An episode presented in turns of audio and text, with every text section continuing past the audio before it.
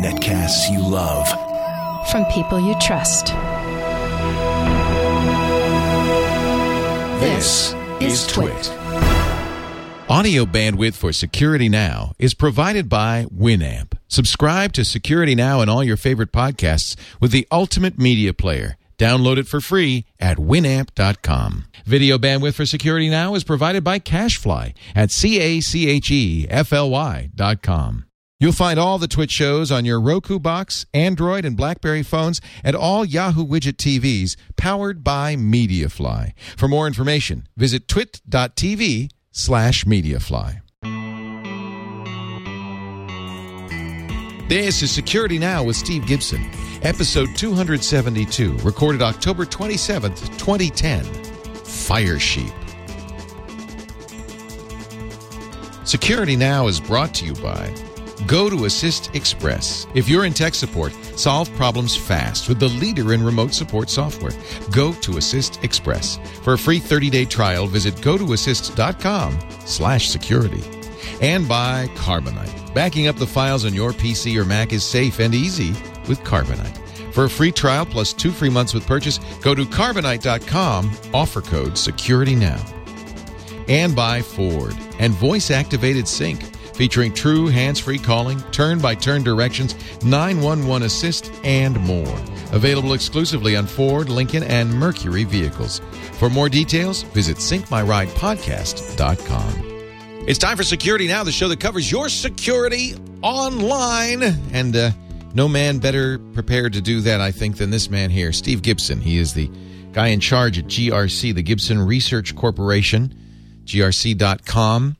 He's the author of SpinRite, which is a fant- fantastic hard drive utility, a must have for anybody who has hard drives, but also of a host of free and useful security solutions at grc.com. And he's been doing this show nigh on almost, well, we're on our sixth year, almost uh, five plus years now. Well, I guess no one that you could get who was any better who you could get on short notice. So yeah, I was I was available. Short notice. We got you five uh, years ago. hey, Steve, how are you today? Great, Leo. Good. We were, I promised last week that we were going to finally, I was going to finally be able to unveil a, a passion of mine for the last 18 months, uh, the benchmark, the DNS benchmark that I have been working on. And uh, it got preempted oh. as things are wont to do on our podcast when something even more fun and sometimes fantastic comes along, as as happened this week we need to talk about something which was surprised everybody at a security conference in San Diego this last Sunday uh, that took everyone by surprise, which is being downloaded at a frenetic pace. Uh, 300,000 copies of this little Firefox add on was where the count was earlier this morning when I began putting my final notes together for this. Uh, last time I looked, it was at 322,000. So in the last couple hours, another 22,000 copies have been downloaded. This is going to, the reason I'm excited about it, the reason we're talking about it, the reason it's my favorite Firefox add on ever is that it's wild and I think it will finally force change. We've talked so often, I mean, till we're blue in our virtual faces about the problem with with open Wi-Fi and the lack of SSL security and what it means that logon credentials in the form of cookies are hijackable. Well, until now, it's been arcane. It's been difficult to do.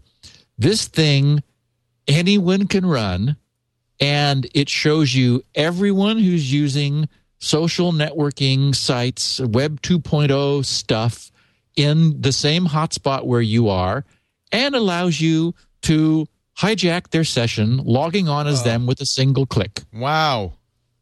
So, yeah, it's big. Wow. That's amazing. And we've got lots to say about it, lots of news and updates, and a great podcast today. Very good. Well, we we'll also have the, uh, the, benchmark in two weeks. We have three sponsors today too. So let me let me start before you get going. I know we've got security news and updates and, and so forth before we even talk about this extension. Let me talk a little bit about our friends at Citrix and the great product they make for folks who are in support. And I know a lot of you, whether voluntarily or involuntarily, do support. It's called GoToAssist Express. I've been using. I started using GoToAssist uh, during the screensavers days. We we actually used it on the air from time to time. GoToAssist Express is, of course, much updated from those dim dark days. Faster, better, easier to use, and really more tuned for the support professional, as you would expect from Citrix. These guys really know how to make user software. GoToAssist was just named the worldwide market leader in remote support by Frost Sullivan. That's a, an industry analyst group that focuses on this sector. They called it the number one remote support solution worldwide because it's easy to use, it's affordable, it's secure. You don't have to pre-install software on your customer's machine. Uh, you, you. In fact, I was going to do this. Uh, I forgot, Mom. I was supposed to do this on Monday and I forgot. But all I was going to do is uh, is make a Skype call to mom and then paste in a, a link to gotoassist.com. She'd click the link, 30 seconds of software install, and I'm in. Not only that, I can remotely assist her from now on unattended. I can do eight sessions at once. I can find out what operating system exactly, what you know, what dot version of the operating system she's running, what security software, what software's running in the background. I could drag and drop files from my computer to hers. So if I've got a patch or a fix, she's on a Mac. I'm on a Mac. We could do it from PC to Mac, Mac to PC, Mac to Mac, PC to PC. It's completely cross platform.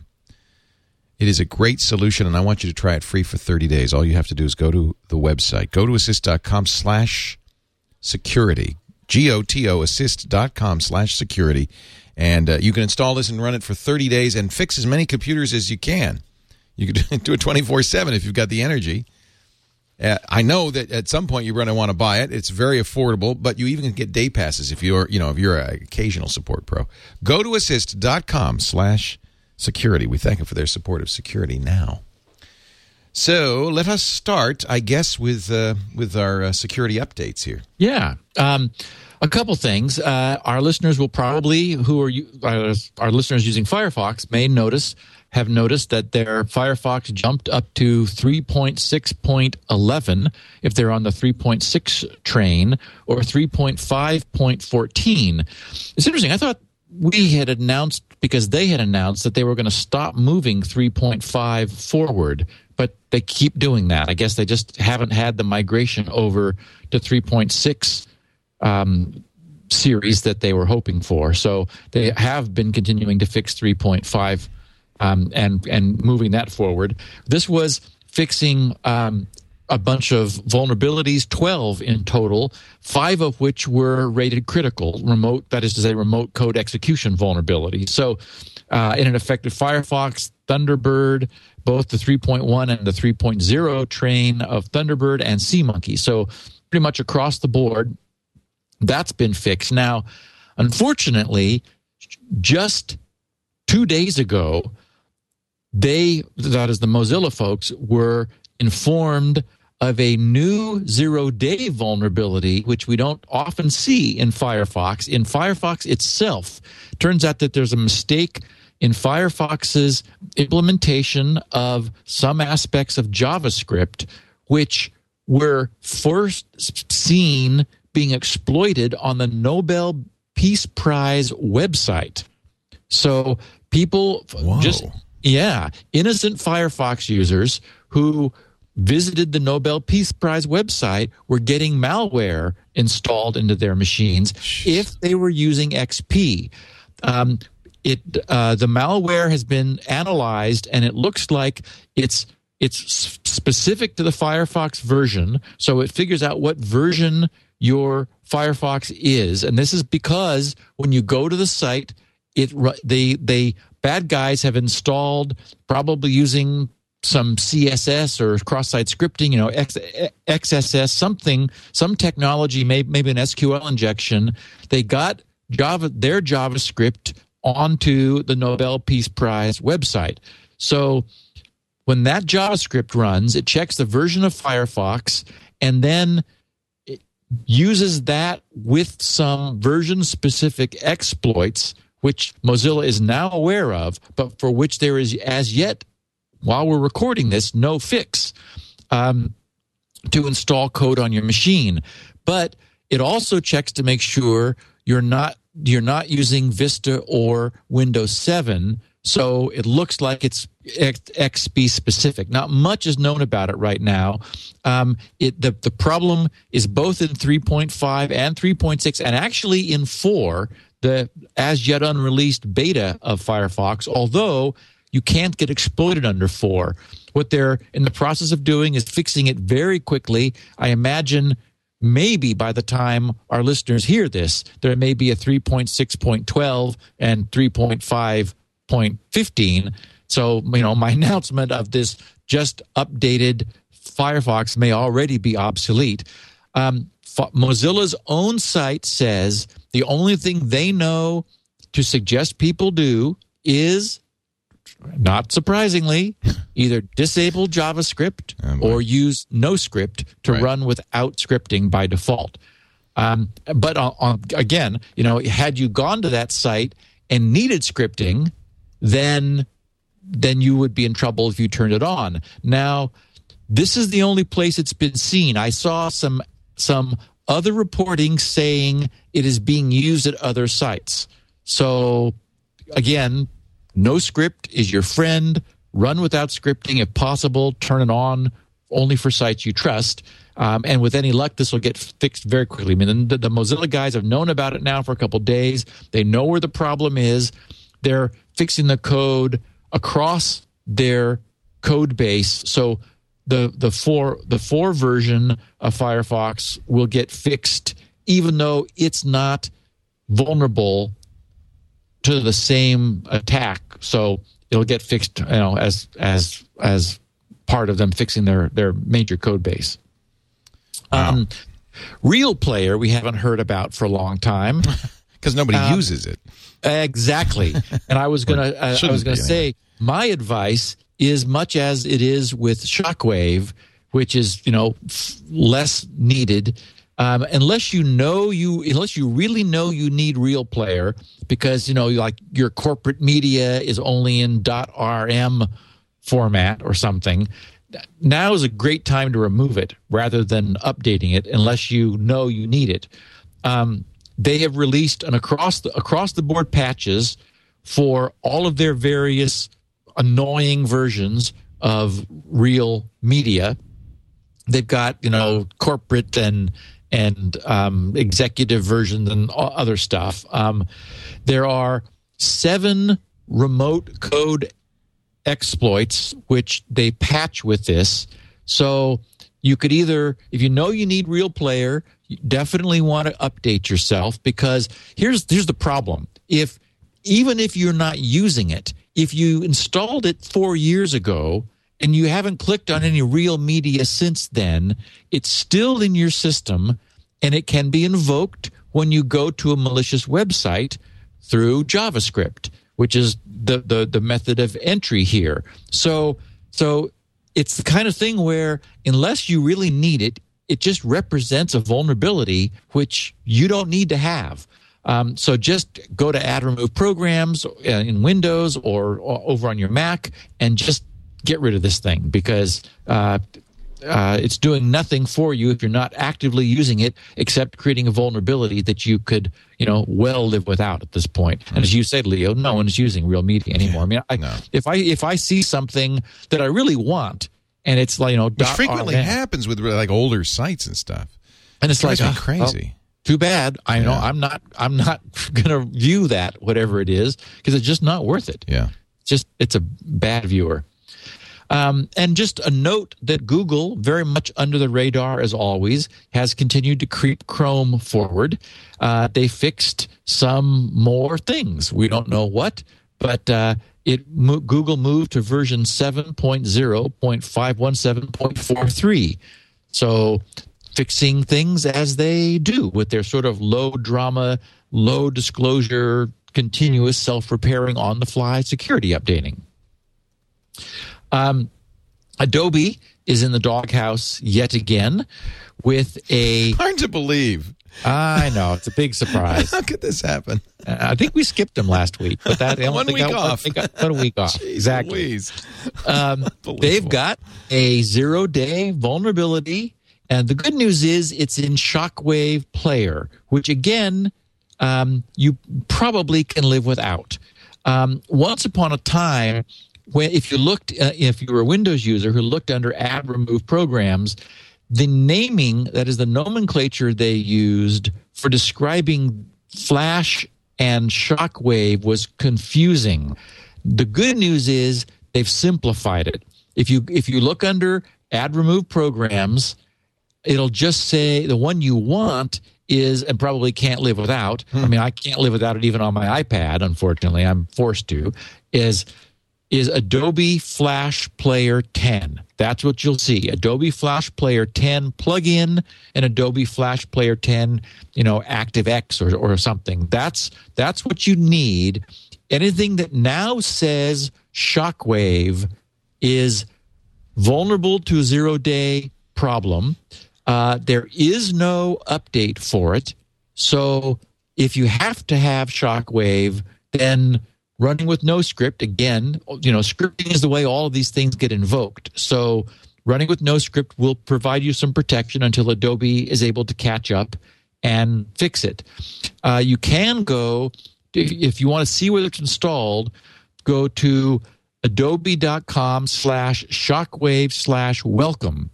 And that will it'll show you what version you have if it's installed or try to give it to you if it's not, don't accept it if you don't have it installed. You'll just know if it doesn't show you what version you have that you're you're safe from it. And you can also just go to add remove programs. And again, it's one of those things like, you know, it's falling into disuse. It's their sort of higher power authoring platform for really sort of heavyweight fancy stuff, sort of higher end above what Flash does. Flash is generally of course, what everyone is using to a much greater degree. So again, very much like RealPlayer, Shockwave is is aging and is falling into disuse. And obviously, here it's representing problems because it rep- it's creating vulnerabilities. Which, unless you need to have it installed, just get rid of it. You know, it's funny. So- the uh, new Apple um, little the MacBook Airs, Yeah, for the first time ever on a Mac, don't come with Flash. Uh, and really, the, the reason is probably just that if they build it in, it'll be an old version. And since there's so many updates these days, they figure, well, if you need it, you'll just install it. I don't. I, Well- some people are interpreting it as a backhanded slap at Adobe. I or maybe a four-handed slap. uh, Well, I mean- but I also understand. Okay, so they ship it with Flash on it. Tomorrow, Flash could there could be a big security flaw and it could be updated. So wouldn't it be better just to let people install? And they do the same thing with Java, by the way. There's no Java installed on it. Let people install it, the most up to date version. I haven't installed it yet. Well, and I was just going to mention that speaking of Java, um, one of my notes here in news is that Apple has formally said Yep. they're going to stop independently supporting and providing Java in the future. Right. That, they used um, to do their own JVM, uh, and so they're going to let Sun do it. Well, and why not? Exactly. You know, why why take responsibility, especially now that there have been problems? Well, and they're going a little further. They're saying that they're going to reject any apps written in Java in the future. See, this Big- bothers me. Yeah, on their app store. If if it's if it's you know th- th- this is going along with their same um, on the iPhone issue. Remember, Adobe tried to do the the whole you know cross platform app development thing, and Apple said no, no, no. You got to develop using our tools, not some third party interpreter thing. Their argument is that that such such apps that try to be cross platform don't, don't take advantage of specific features on that platform. So Jobs is taking a very hard line on this, and this is very much along the same lines. They're, they're you know, Java itself falls in un, under that same umbrella of being an interpreter, and Apple is saying, no, you, we're not going to allow people to do, you know, less than really good apps, Right. uh, as you know, by their definition. So yes, so Java will not in the future be supported. I guess what uh, 10.7 will have it, but not the future, or does 10.7 not have it? I would guess it's not because 10.7 is not out till next summer. So I would guess Oh, it's okay. 10.7. Yeah. And, but it doesn't come on these new Macs either. But uh, but you know that doesn't mean you don't get Java. It means you could just install it yourself from Sun. Right. And what typically happens is you'll install an application which was written in Java, and so it will its installer Right. will bring will drag Java along behind it Right. in order to create the platform that it needs for running. Right. Yeah, I mean, no one just goes and gets it because because they have nothing better to do that I day. actually I went and got it, and that's because I wanted to do development for Android, which requires uh, not only the JVM but also the SDK. But So this is Lee, this is you, Leo. that's me. Yeah. That's a little unusual. I agree. Yeah. Okay, so Wall Street Journal has for some time now been doing a series titled uh, under the umbrella title What They Know. Okay, go ahead. Yeah. I just had to breathe a sigh. Oh, you got to remember Yeah. they own. You know, this is they're owned by News Corp, which owns MySpace. So they Yeah. got a little bit, and they never disclaim that. I wish they would. Yeah, I, I, it's funny because they did mention that the, the in, in one of these stories that the New York Times owned one of the properties that was being uh, hit upon here. So, in the latest story on on tracking, the Wall Street story begins in the weeks before the New Hampshire primary last month. Linda Twombly, Twombly of Nashua, New Hampshire, says she was peppered with online ads for Republican Senate hopeful Jim Bender. It was no accident.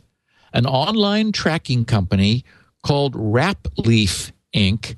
had correctly identified her as a conservative who is interested in Republican politics, has an interest in the Bible, and contributes to political and environmental causes. Ms. Twombly's profile is part of Rapleaf's rich trove of data garnered from a variety of sources and which both political parties have tapped in the past.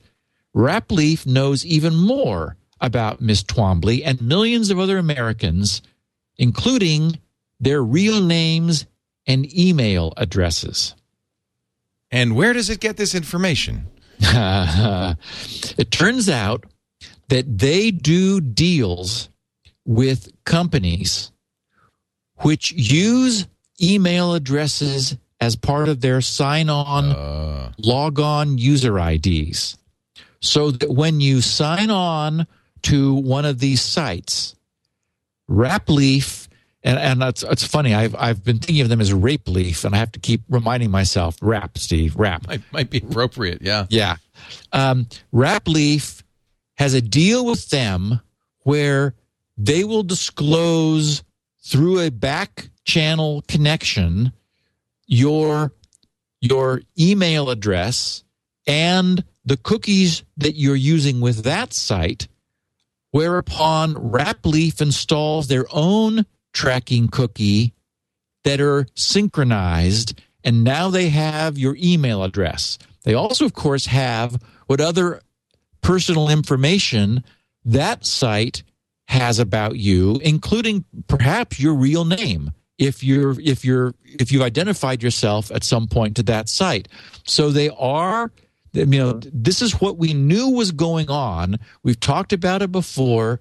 It's finally getting, you know, some some top of the fold press now, which is I think all for the best because people have to understand, you know, what's what's going on. But the thing Now- to underscore is, in, in almost, in fact, as far as I know, in every case, this is material that they've publicly volunteered, and and and for instance, a lot of this is gleaned from Facebook, which is why I brought MySpace. Yes, and it's from uh, stuff that's public on Facebook. So Well, although what it turns out is, and this was another story under the same umbrella, it turns out that the top 10 Facebook apps, even against the privacy settings that the user has set, a user on Facebook who is who who's using maximum privacy everywhere, the top 10 Facebook's apps, unfortunately, Leo, Farmville is among them, is sending. don't look at the- me. I don't play Farmville.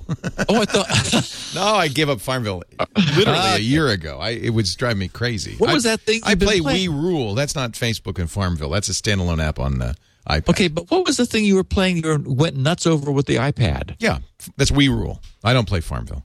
Oh, okay. Um, In fact, I don't actually use apps on Facebook for this reason. But, Well, but the point is, and I think the journal actually was disingenuous on this.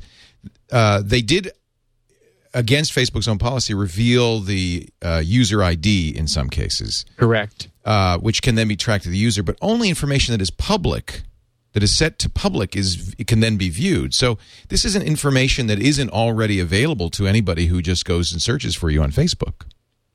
Okay. That's the point. So so using your user ID, you're able to get the the person's Facebook name, right, which you could find by a search as well. but even all and also their friends. Uh, Because no, that is something that is leaked by apps, and that's that I think is a big problem. And I don't think Yes. that's against the rules. I think that that's something that apps do do all the time. Okay, so um, Rapleaf declined to disclose who they're working with, citing NDAs. Guarantee it's Facebook. exactly. Non-disclosures. Yeah. but the wall street journal found sites installing rapleaf cookies including about.com pingg with two g's dot com twitpic and pixley or uh, and and Flixster uh, tester rewards and then both apps on facebook and myspace yep. are hosting Rapleaf cookies, uh, you know, essentially performing this kind of aggregation, and and and to give our listeners a sense for for what what what this means, the Wall Street Journal reported saying the journal decoded Rapleaf's information on some random guy named Gordon McCormack Jr., a 52 year old who lives in Ashland, New Hampshire. Rapleaf correctly identified Mr. McCormack's income range, the number of cars he owns, his interests in gardening and the Beatles, and his interest in playing the online game Mafia Wars, hmm. among other topics. Mr. McCormack says he plays Mafia Wars almost every day before going to bed. Rapleaf also identified Mr. McCormack as someone with an interest in online personals. He says he isn't actively currently doing online dating, but might have a couple of profiles, quote, lurking out on the internet, unquote. Okay. All right. Okay. When Mrs. Twombly, a New Hampshire Republican, registered at pingg.com, P I N G G, using her email address, Rapleaf matched her to dozens of segments, as they call them, according to a journal analyst of the computer code transmitted while she was on the site. The journal, the Wall Street Journal, was able to decode 26 of the segments, including her income range and age range, and the fact that she's interested in the Bible and in cooking, crafts, rural farming, and wildlife.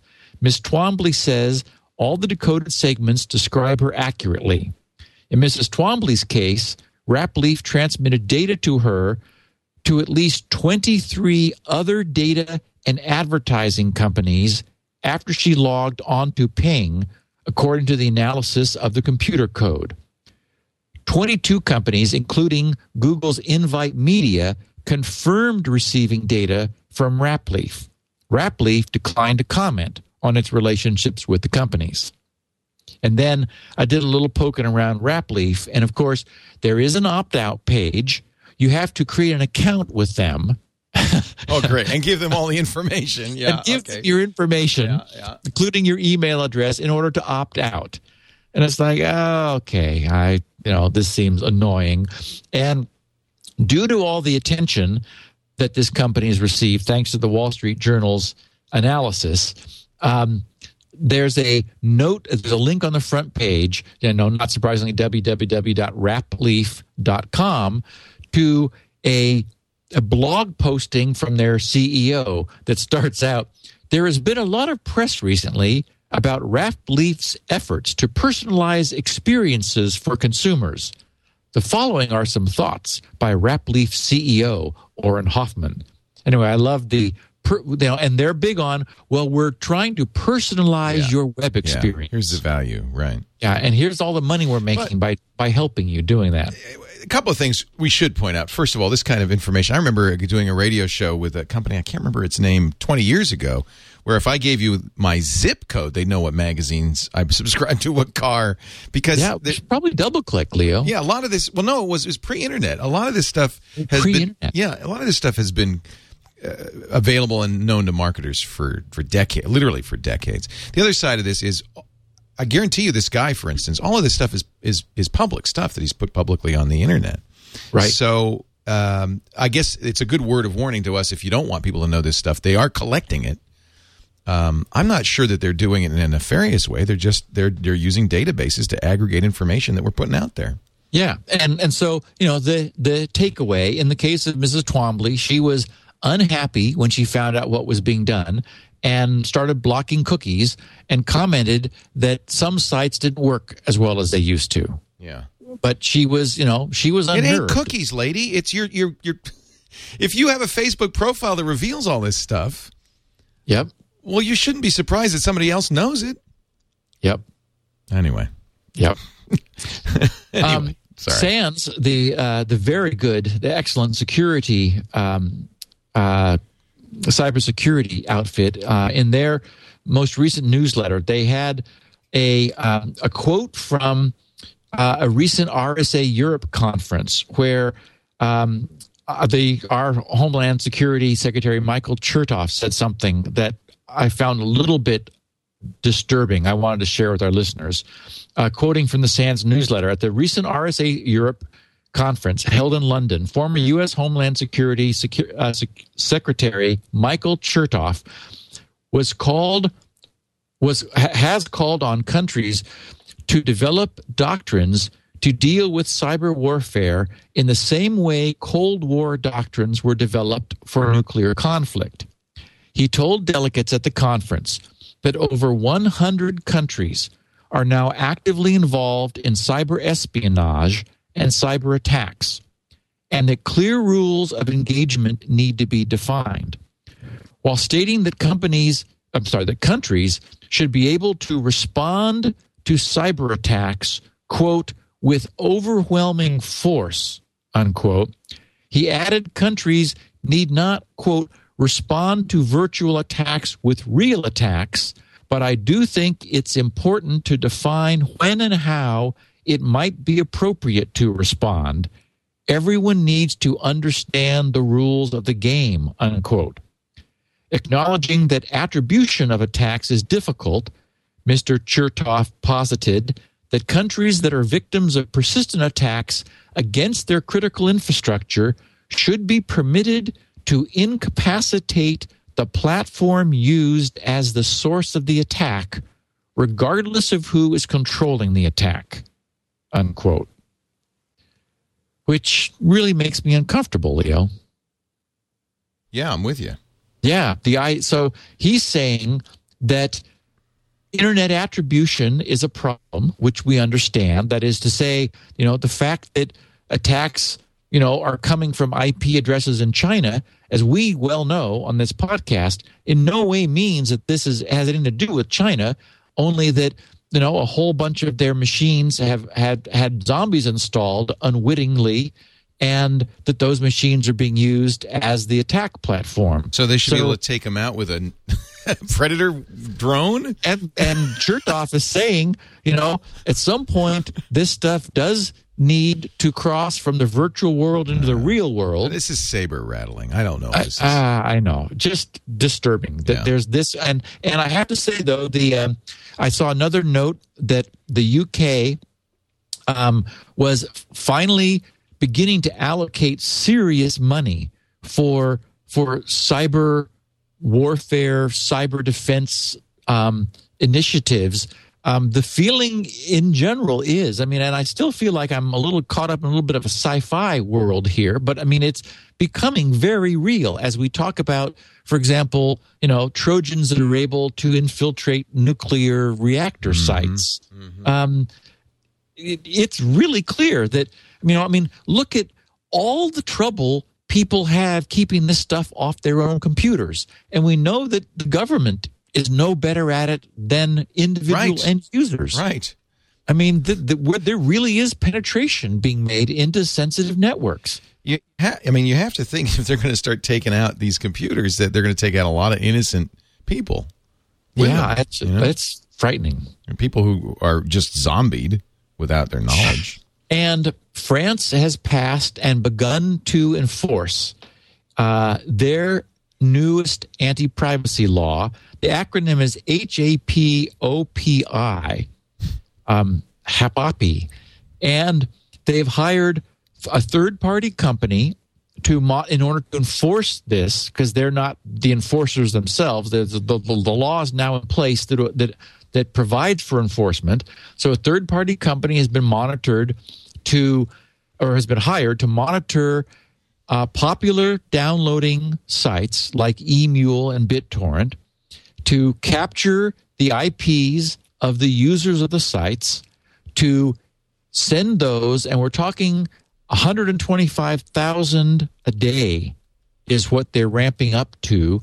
Send the captured IPs to the relevant ISPs to obtain the email addresses of the people who currently have those IPs and send them a first warning email, which reads Warning, your internet connection has been used to commit acts recognized by police authorities which could be regarded as in breach of the law. So the first email reminds users that they're legally responsible regardless of who actually downloaded the film or song onto their machine. And if there's another infraction within six months, it offers. Um, oh, then offenders will receive a registered letter warning them to stop downloading then a third offense can lead to legal proceedings and one year internet connection blackout. So France is the first first, you know, big country to actively adopt a law and start enforcing it and a lot of other countries are watching to see how this goes. Yeah, and a lot of other countries are considering a similar law, so yeah, exactly. Yeah, scary. Um, I had a friend for errata who suggested he, he was using Safari's private browsing, and he sort of assumed that when he turned on private browsing, he would suddenly go anonymous. What he what he realized exactly, what he realized was that what what it meant was that from that while while in private browsing, no nothing that happened during that session of private browsing would be sticky. Nothing would be, for example, written to disk. But but going into private browsing didn't immediately anonymize you from your non-private browsing session. In fact, you know, all, you brought all your cookies with you that you would have had before browsing. It's just that anything that happened during that time was not saved. And he said, you know, Steve, you know, might be worth pointing that out to people who assumed that they were anonymous while using private browsing. I thought, yeah, that's a really good point. Ought to, ought to mention that. And then also in errata, we were talking about IP space depletion as probably being next year's recurring theme and, and news. Um, Ars Technica call, uh, carried an interesting story where they mentioned that one of the major um, slash eight networks, in this case, the 45 network, meaning all 16 plus million IPs beginning with 45 dot. So 45 dot anything, they were pre- previously all allocated to Interop. And Interop gave back to ARIN 99% of them um, oh, just, good. just now. Just as we were as as we were asking, you know, couldn't they just ask for these back? Yes. Yeah. And so it was, uh, you know, so so there is there's no provision for ARIN to like force unused IPs back. Apparently, behind the scenes, ARIN is going around to people who have huge allocations from you know the the original allocation of you know the the first digit of the IP and saying, hey, you know, um, you're not really using all 16 million of those. and give us uh, a few back, just a few. Really like to have some. now, there was an interesting chart. I provided the link to you in our notes, Leo. Um, on that page is a really nice map which shows the allocated uh, networks and those which are still not allocated. So the free ones are 5, 23, 37, 39, 100, 102, 103, 104, 105, It looks like a bingo chart. It does. 179 and 185. And then there's a bunch of unusable ones, 127 and 224 and up. Yep, two, 224 and up. Um, And of course, and of course 10. 10, dot. Yeah. 10 is, is unusable. That That's the whole 10 dot um, uh, RFC 1918 Right. reserve network. Right. Um, and interestingly, despite, inter- I mean, Interop doing this was very nice. What it bought us was one month. so giving back 99% of a full slash eight network Wow. bought us a month. So we're in trouble. So there you go. yeah. Wow. Yeah. And I have a very short note from uh, a happy user of SpinRite that I want to share, Diane Dunnett, who wrote, and just very quickly, she said, uh, she called it GRC post sales statement. She said, GRC, I've used my copy of SpinRite 6 to correct two of my home computers. One that would not load into Windows after the Windows scrolling bar screen whatever she meant by that, after the Windows scrolling bar screen. And then she said, and the other with a Windows registry hive error that kept it from booting. Oh, yeah. SpinRite has, without a doubt, saved my bacon. That's great. Thanks so much. That's great. Yeah, those hive errors are horrible. Oh boy, yes, I've, I've had them, and you've had them. Yeah. Well, it's just this opaque binary blob that you can't fix. So obviously there was a bad sector somewhere in that blob, and Yep. SpinRite was able to recover the sector, which is which is Exactly. great. Yeah. Hey, before we get into the topic of the day, our Firesheep. Let me uh, take a little break and mention carbonite.com. You know, we talk about backup all the time. SpinRite, of course, is a great tool to have, but if you haven't been backing up, you're putting all your eggs in the SpinRite basket. It'd be, I, know, I, know, I know Steve would agree with me. Maybe it'd cost him a sale or two. I doubt it, but maybe it'd cost him a sale or two if everybody would just back up. But it sure would save people a little bit of craziness and heartache.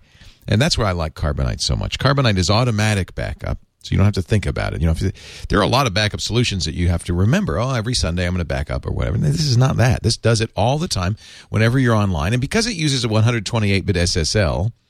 It is not prone to attacks like Firesheep. You're absolutely secure, even if you're in an open apps access point and uh, doing the backup. I think I'm right, Steve. Right? Firesheep won't get through SSL. Nope. And in fact, uh, no. Good. All right. It also uh, does allow additional encryption uh, using uh, AES. Actually, I've been saying AES, and I think I, I, I stand corrected. I know Carbonite Pro uses Triple DES and Blowfish, which is just as good. Um, So, uh, whatever. It uses strong encryption, uh, and only you have the passcode. So, you're absolutely secure in that way as well. And it's unlimited backup for all the personal files on your internal drive. And it doesn't include external drives or network mapped drives, that kind of thing. It's your internal drive. I mean, after all, they're giving you unlimited backup. That doesn't mean a thousand petabytes of data, uh, but whatever you can have on your internal drive, and that can be many, many, many gigabytes. Uh, all safe, all secure for $55 a year. It's really worth it for the peace of mind. Now, I want you to try it free for two weeks. I always encourage you to try these free. And that's one of the reasons we get all of our sponsors, well, with one exception. Ford hasn't yet figured out how to give you a free car. But all of our sponsors do offer you uh, two weeks or a month free so you can see if this is right for you. Please try it. Go to carbonite.com, use the offer code SECURITY. Try it free for two weeks.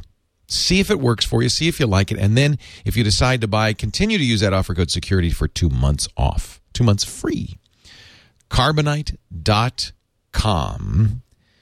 Use the offer code SECURITY. It's backup done right, and it sure is peace of mind. You can still buy SpinRite, but at least this way you won't have all your eggs in the SpinRite basket. All right, let's talk about Firesheep.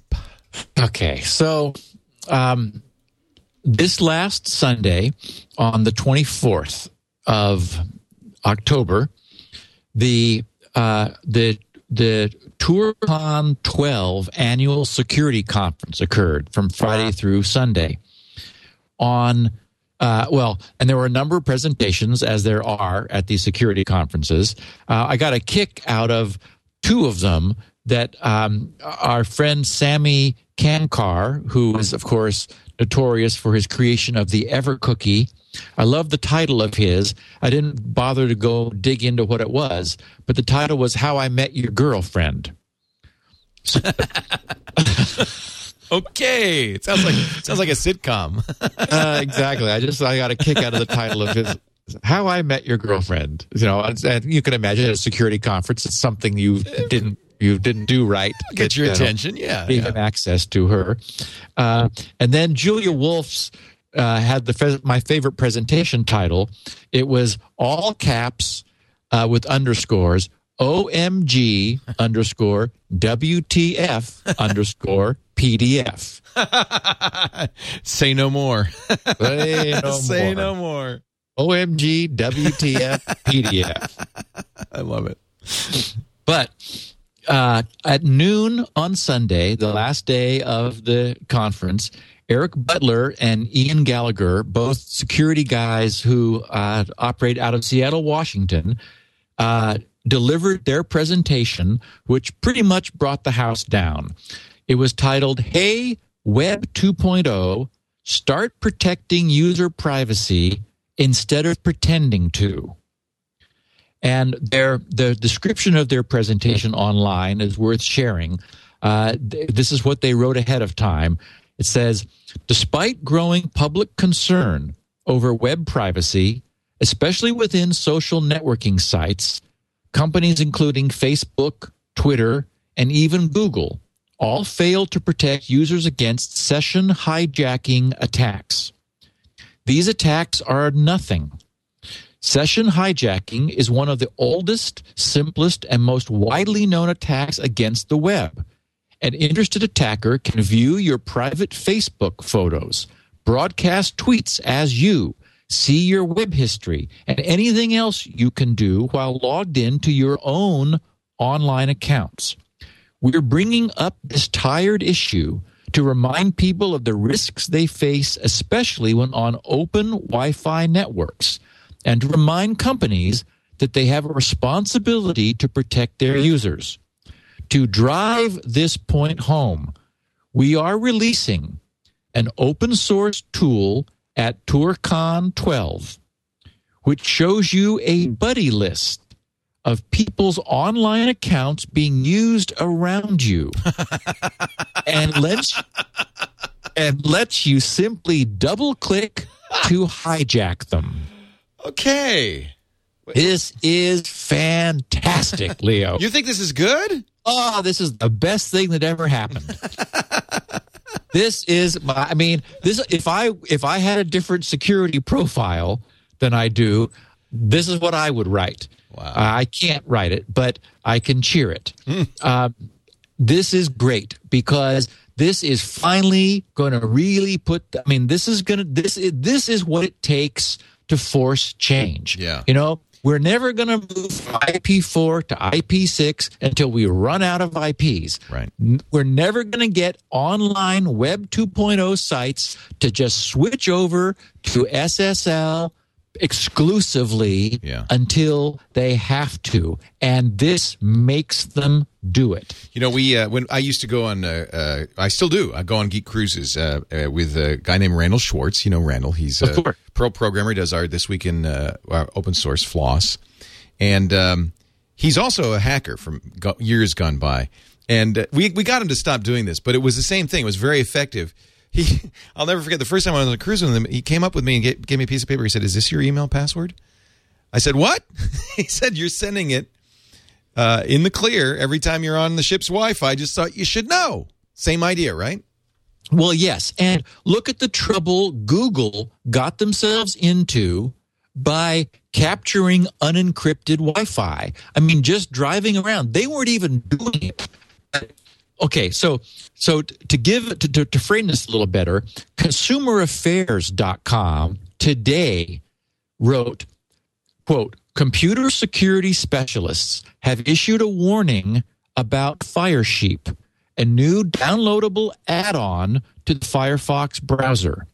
If a person in a coffee shop with you has it they can see exactly what you're doing online the feature was reportedly created by a Seattle software developer whose purpose was to demonstrate how vulnerable unsecured networks are, Unfortunately, he's unleashed a tool that can turn a computer amateur into an accomplished hacker. With Firesheep, a computer user can log on to a public network in an airport or coffee shop and get a list of all the computers that happen to be connected to the network at that moment simply by double clicking on one of the names. I mean, this thing it it shows you a list of all the users on your Wi-Fi hotspot, the social networks they're using, and their pictures which it goes and retrieves from their Facebook page and MySpace and anything else, Twitter, for example, and and literally you you browse them. You click this and it and I'm going to explain how in detail in a second, but you're then them. You're logged on as them to their Facebook page, to their MySpace domain, to their Twitter account, able to do anything they are. This is chaos, Leo. This is fantastic. You're sounding like a black hat. it's ama- what's amazing is how easy it is to use. I mean, you have this And extension that's- installed, and you just see the list. That's the point. Yeah. You know, I mean, yes, you you could be a Linux user with Cain and Abel, and you could type a bunch of arcane crypto commands and see this stuff going on. I mean, I, I've done that. You know, I mean, it's possible. The, but this is a this is a game changer because of how easy this makes it. Now, when I went there uh, this morning, there were three hundred thousand seven hundred twenty-four downloads. Uh, can you click the link now? Holy Uh, cow! Wow. Yeah. Let me let me uh, let me go back to it and uh, see how many there are now. This is uh, uh, at uh, GitHub. He's, he's he's not, by the way, an official Firefox extension. It- Correct. he does not offer it through Firefox. They probably had to block it. Three hundred twenty-five thousand nine hundred and eighty-five downloads. Okay, so since this morning, another 25,000 downloads. Mozilla is on record as saying uh, of this extension that, well, this is not a Firefox vulnerability. Right. This is, you know, Any uh, browser could do this, right? Yes, and in fact, the, the cat's out of the bag now. If Firefox were to block it, uh, it's trivial to create a standalone application that will do this, and I'm sure we're going to see one shortly. There's just no doubt about it. Now this works Now- because these passwords are being set in the clear. Well, not no, no, No. no, and that's what session hijacking is. We'll talk about in one second. So, just to finish the consumer affairs story, they said um, simply by double clicking on one of the names, the Firesheep user can access whatever the computer user is doing online. If they're updating their Firefox account, the Firefox the Firesheep user is also logged in. Firesheep works by intercepting internet cookies which websites oh. place on your computer when you visit so they will recognize you when you return. Uh-huh. Professional hackers have had the tool in their arsenal for years. Now, thanks to Firesheep, anybody that has downloaded the add-on can do it too. And so so here's the deal. You on all these sites, you they switch you to SSL to log you in but and they but then they give your browser an unsecure cookie take you back out of ssl just because they can they don't have to but they do and now that cookie Wow. is the way your session is authenticated that is the only way you're identified so so anybody sniffing your unencrypted traffic, which all traffic is at an open Wi-Fi hotspot, has always has long been able to to use that cookie, pick up that cookie, which is sent with every request your browser makes. That's the way you that, that that's your entire session state is that cookie, just some random gobbledygook, doesn't matter what it is. All a third party has to do is use that cookie, and they are indistinguishable from you at that you know at that location and even your ips are the same because you're all natted through a single ip out onto the internet so so there's you know you look just like the person sitting next to you at starbucks. So cur- currently supported is Amazon, Basecamp, Bitly, eNom, Facebook, Foursquare, GitHub, Google, Hacker News, Harvest, the New York Times, Pivotal Tracker, Twitter, ToorCon, Evernote, Dropbox, Windows oh, Live, Crap, Cisco, all the stuff I use. Slicehost, Gowalla, and Flickr. and coming soon is Yahoo, eBay, LinkedIn, Digg, Reddit, Wikipedia, Blogger, GoDaddy, Posterous, Tumblr, Netflix, YouTube, Slashdot, MobileMe, PayPal, Salesforce, Craigslist, MySpace, MySpace, Match, and AOL. This is terrible. It's fantastic. Holy cow! I mean, w- um, okay, go Okay, ahead. so first Proceed. of all, I'm terrified.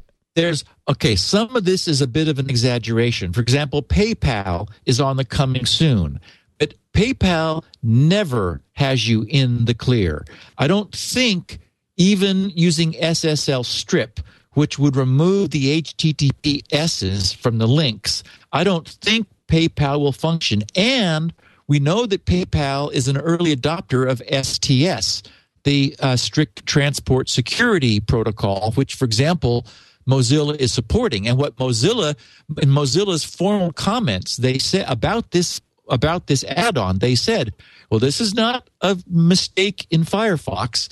This is because sites are not using SSL to transact session state in cookies."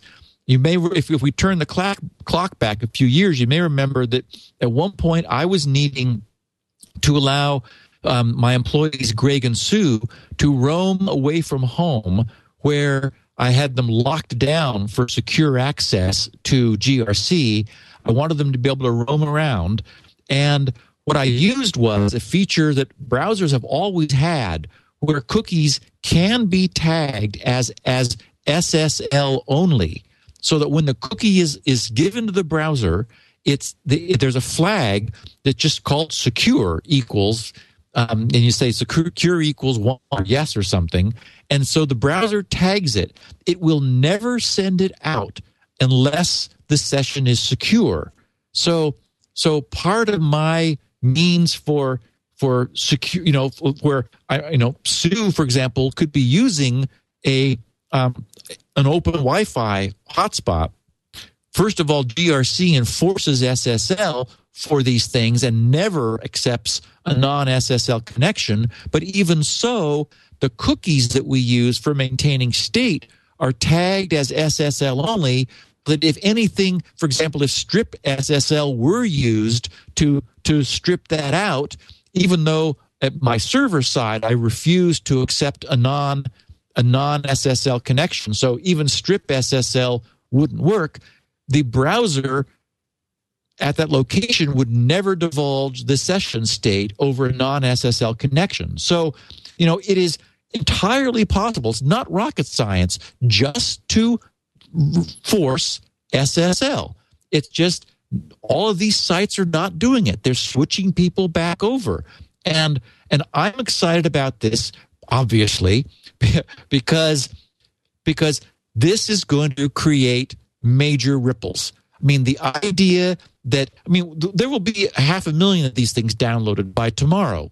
Um, this thing is going to take off like wildfire. People are going to experiment with it. They're going to load it into Firefox, go to Starbucks, and say, "Wow, it works." I mean, maybe mischief is going to be created by this. I imagine some will be. There, I mean, I would never ever touch anyone's, you know, web, you know, Facebook sites settings or anything. Um, unfortunately, not everyone is, are you and me, Leo. Um, and you know, immediately people like Amazon. I mean, Amazon is guilty too of taking us back out of SSL for when we've discussed this before with Amazon. Important transactions are back to SSL. In fact, just like last month, I was talking to Mark Thompson about this. He's working on a project and he we were talking about security and he he had looked closely what Amazon does and mentioned to me that they were that you know Amazon took you back out of SSL and it was only for things that mattered. And I said, "Mark, listen to me absolutely without equivocation never accept a non SSL connection. There is no reason in this day and age not to always be using SSL. Um, uh, he's doing something where you know there will be sensitive information, and I said just from day one, never make this mistake. Always be SSL all the time for the kind of stuff he's doing. And um, I think I'm I think I made the point with him so that that's the way his system will be designed.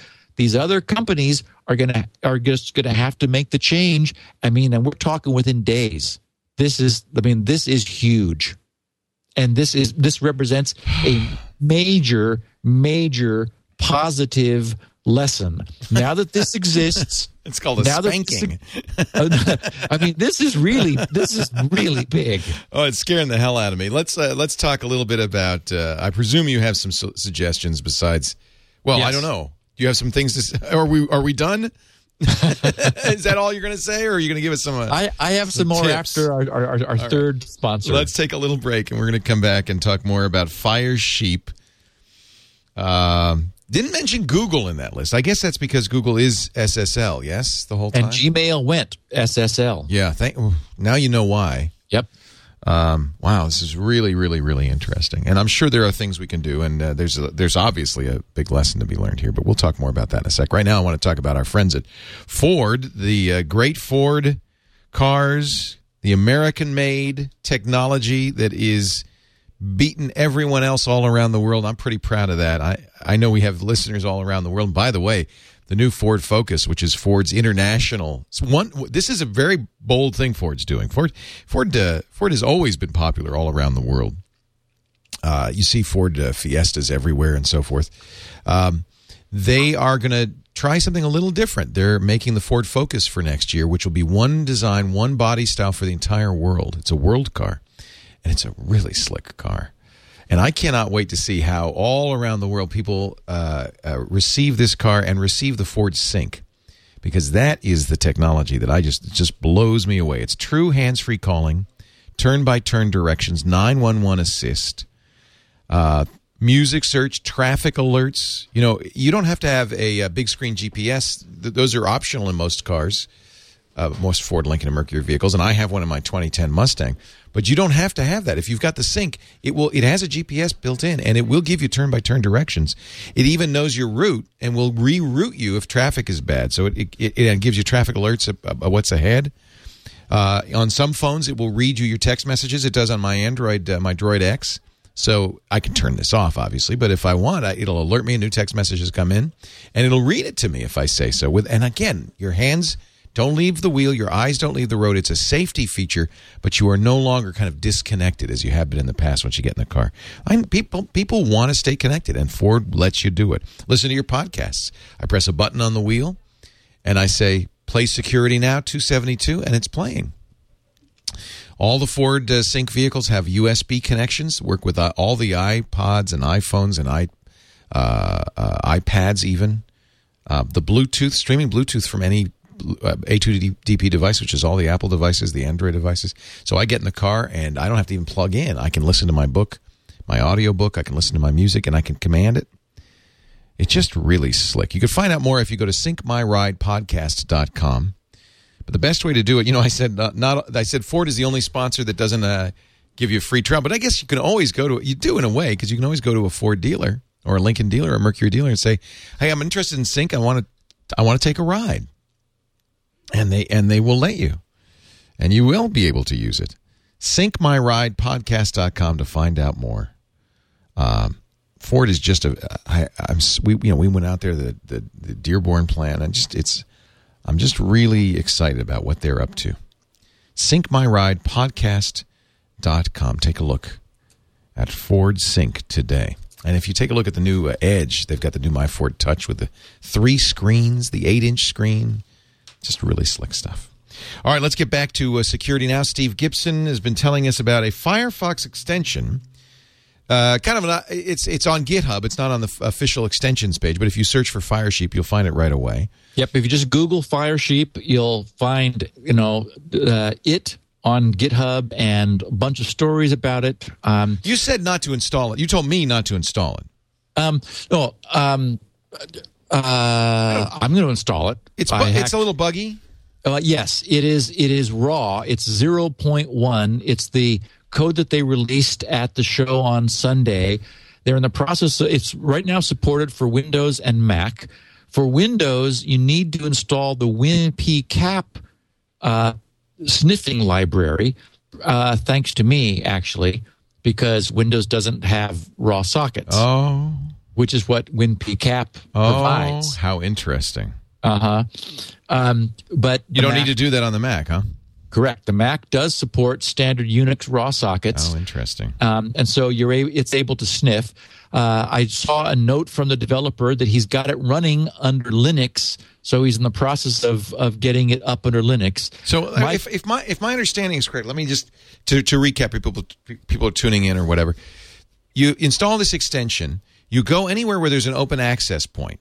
A, you know, anywhere like coffee shop, Starbucks, whatever, and it will uh, show you on the left. Or or driving down the street, Leo. Also, yeah, actually, there's a lot of open access points. Yeah. all, all around the street. So it will, it will show you uh, on the left. There's a, a bar opens up, and it will show you open uh, other people sharing that open access spot with you and what they're logged into. yes. Uh, The idea is it's it's it's sniffing the traffic just the way Google did when they were roaming around doing their mapping. It it sniffs all the traffic that's available on the Wi-Fi uh, at, you know, at that access point. It looks at the transactions. It sees www.facebook.com, twitter.com, um, amazon.com, New York Times, Foursquare, and so forth. It it has a little bit of JavaScript which tells it how to interpret those specific sites that it knows about and it has a, a separate file of handlers which is growing now as it's becoming more able to um, to, to to deal with additional sites and so what it does is it starts populating like a list uh, on like, like like a sidebar of all the things that people are doing on that Wi-Fi hotspot. Their name, it goes and shows you their photo, so you can sort of turn around and go, "Oh yeah, there he is over there on the side." Uh, ay, ay. um, you and so So it pulls these you- photos from Twitter or Facebook or Flickr or wherever the profile photos exist. right because it knows everything about them it's able to lo- it, it's able to log in as them get that information and then you simply if you want to impersonate them literally uh, hijack their their session you just double click on it and you're logged in as them at at you know on and it their does Facebook it does page. that because it you, doesn't give you the password. It's not that the password is set in the clear, but the cookie, the authenticating cookie, is set in the clear, and so you have the cookie. You just say I'm them. Correct. Now, okay, there are the the the the, the thing that Starbucks could do to fix this immediately. I mean, and it would be wonderful if they did. Is simply to bring up WPA encryption with the password Starbucks Ah, doesn't have to be it doesn't have to be unknown we don't have to have per user passwords or anything Oh, we already discussed how wpa provides inter-client isolation we discussed this a couple months ago Aha. under a different context so right now you walk into starbucks and you're online they're unencrypted and they're open so All use have- WPA. Yes. You can tell everybody the password, including Yes. somebody running Firesheep. Doesn't matter. yes Oh, this is that's a simple fix. So it's a huge fix, and it's the thing. It's the kind of thing that Starbucks that is mentioned in these articles over and over. And I keep saying their name because I'm at Starbucks all the time. I would love them to bring up WPA encryption across all of their newly free Wi-Fi and just let people know. I mean, everyone would know. You know, as soon as you try to log on, it'll say, "What's your password?" Just type in Starbucks. Put a sign over the counter. And the problem is solved, Yeah. completely solved at you know period. So if you're a, if you're, I'm going to go over to my local coffee shop. My friends over at uh, the bakery over here have. Wi- In fact, everybody in town now has Wi-Fi, open Wi-Fi, and just say, "This is all you have to do. Please do this. Yes. Use the name of the establishment as the password, and it would fix it." Well, and in fact, Leo, have this installed on your Mac. Walk over there, show them that right now. Oh, that's a good idea. All the users that are that are using it are exposed because they're using their Wi-Fi Wow. and tell them it's this easy to fix it. Now, if I logged in as somebody using the cookie, let's say I got into their Facebook account, could I just change their password? Absolutely, you're them. I mean, we're talking. This is havoc. This is chaos. Wow. Now, some some sites would say, "Well, what's your original password?" and, and would need that. Ah, good point. Yes, So you If- hope that they do if- things like that. Yes. Good lord! But, but even if they can't change your password, they can read everything as if They're they're you. That you, they could change your photos. They could, you know, change your privacy settings. Drop all your privacy to oh, zero. Oh, this is horrible. It's horrible. We're going to see people using this like crazy. I know. I mean, what's the download count now? It's like the count and the amount. Let me let me let me go back. See 300 downloads. It was three twenty five nine eighty five. I think thanks to this show alone, you probably three twenty seven nine forty. Another two thousand people have downloaded it just since we looked last time. Yeah, it's it's going to go exponential. Ay, ay, ay, Leo. ay, ay. Yeah, and and again, this is just the first. Now that this concept is out, we're going to see it go like crazy. And and so okay, so the thing that the the remediation for the wireless access providers simply bring up encryption finally. And again, it doesn't have to be a secret password, just Starbucks can make it Starbucks. And that solves the problem. The however, the the the providers of these services, the Facebook, the Twitter, the MySpace, and so forth, they can't rely on that. They have to simply enforce SSL, just like Google did. While, while you were reading that, that that last sponsorship spot, I went over to docs.google.com, which I had just been using to prepare the the docs for this, and tried to remove the S from HTTP and it bounced me, it redirected me right back over to HTTPS, forcing me to have a secure connection while I was doing these things. So, so Google is enforcing it. There's no reason everyone isn't. Yeah, nowadays machines are even these netbooks are fast enough to do SSL full time. Actually, there's never been a question. Remember Oh. that. I mean, th- uh, and I've already seen this by by by people who aren't up to speed on encryption. SSL used to be expensive back with HTTP 1.0 when browsers were dropping and re-establishing connections. Now browsers are maintaining those those those persistent connections to web servers. The only expense is during the public key negotiation at the beginning of a transaction and SSL now caches credentials. So even browsers that drop connections and reconnect, you're able to use a cached credential. The the overhead is negligible because of other advances that have been made in the protocols. So it's not expensive for the for the end user and it's not even expensive for the aggregation of all those connections at the server. There's just no reason not to do it. Wow, very interesting. and this is I'm sure we'll have some news next week because this thing is Well, yeah, I think gonna everybody- nuts. I mean, if you if you were malicious, you're going to go out there and and I'm just thinking. I mean, uh, I'll probably use. I'm using an open access point right now. I mean, uh, holy cow, we're going to lock down our access points here at the. Uh, Yep, just Studio. use a simple secu- all you have is a simple password because as we discussed, WPA does enforce inter-client isolation. Individual clients negotiate their own their own private keys with the access point even though they're using a common password. The password gets them in, but then they uh, then their sessions are individually isolated. So so that provides you protection against this kind of passive eavesdropping. So it's trivial for Starbucks to fix the problem and be great if they did. yeah, let's hope they do. And in the meantime, uh, Firesheep, Firefox add-on, have fun. Don't be bad with it. Don't, Don't be, be bad, bad. but just have fun because K. you know, Shep. this is Don't be bad. I wonder how many of people at the, in the TWiT Cottage have already downloaded this. wow. Um, Steve Gibson is at grc.com. That's his website. That's a place you can go uh, to get. You can. The DNS benchmark is out in beta, uh, and I presume that we'll talk about Oh, it. And uh, no, it's out of beta. It's at version 1.2. I did want to mention to our listeners, thank you for reminding me, Leo. It's linked from the main menu. It's on our freeware page. I, I took it public for this podcast before this, this good. before Firesheep happened. And it's like, oh shoot, now we got to wait two weeks. but this this would be good because our listeners ought to grab it, take a look at it, familiarize themselves with it. Frankly, I think you'll be blown away with what I did in 162k of code.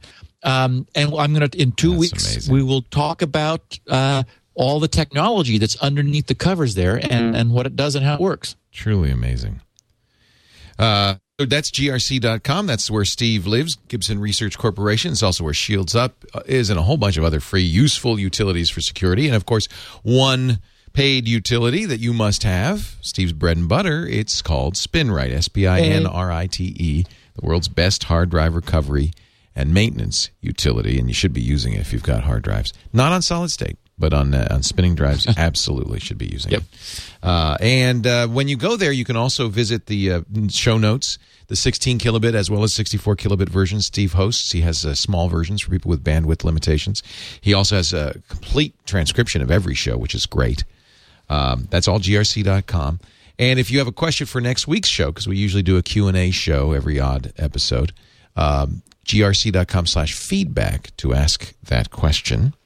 If you heard something today or on any show that you want to know more about, that's a good time to do that. grc.com slash feedback. You can watch us do the show every uh, Wednesday at 11 a.m. Pacific, 2 p.m. Eastern Time, 1800 UTC at live.twit.tv. And uh, join us in the chat room at irc.twit.tv. Always fun. Um, but uh, of course, most people listen after the fact at your convenience just by downloading the show.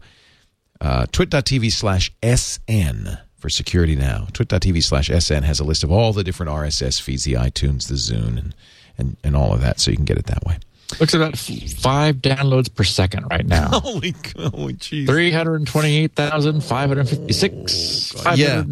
I love this idea. I'm going to put it on this on the little air. Uh, bring it over to uh, my local coffee shop, good friends of mine, and say, you know, Nate, you might want to turn on WPA. Yeah, and then just and then just put up a little sign. Here's our password.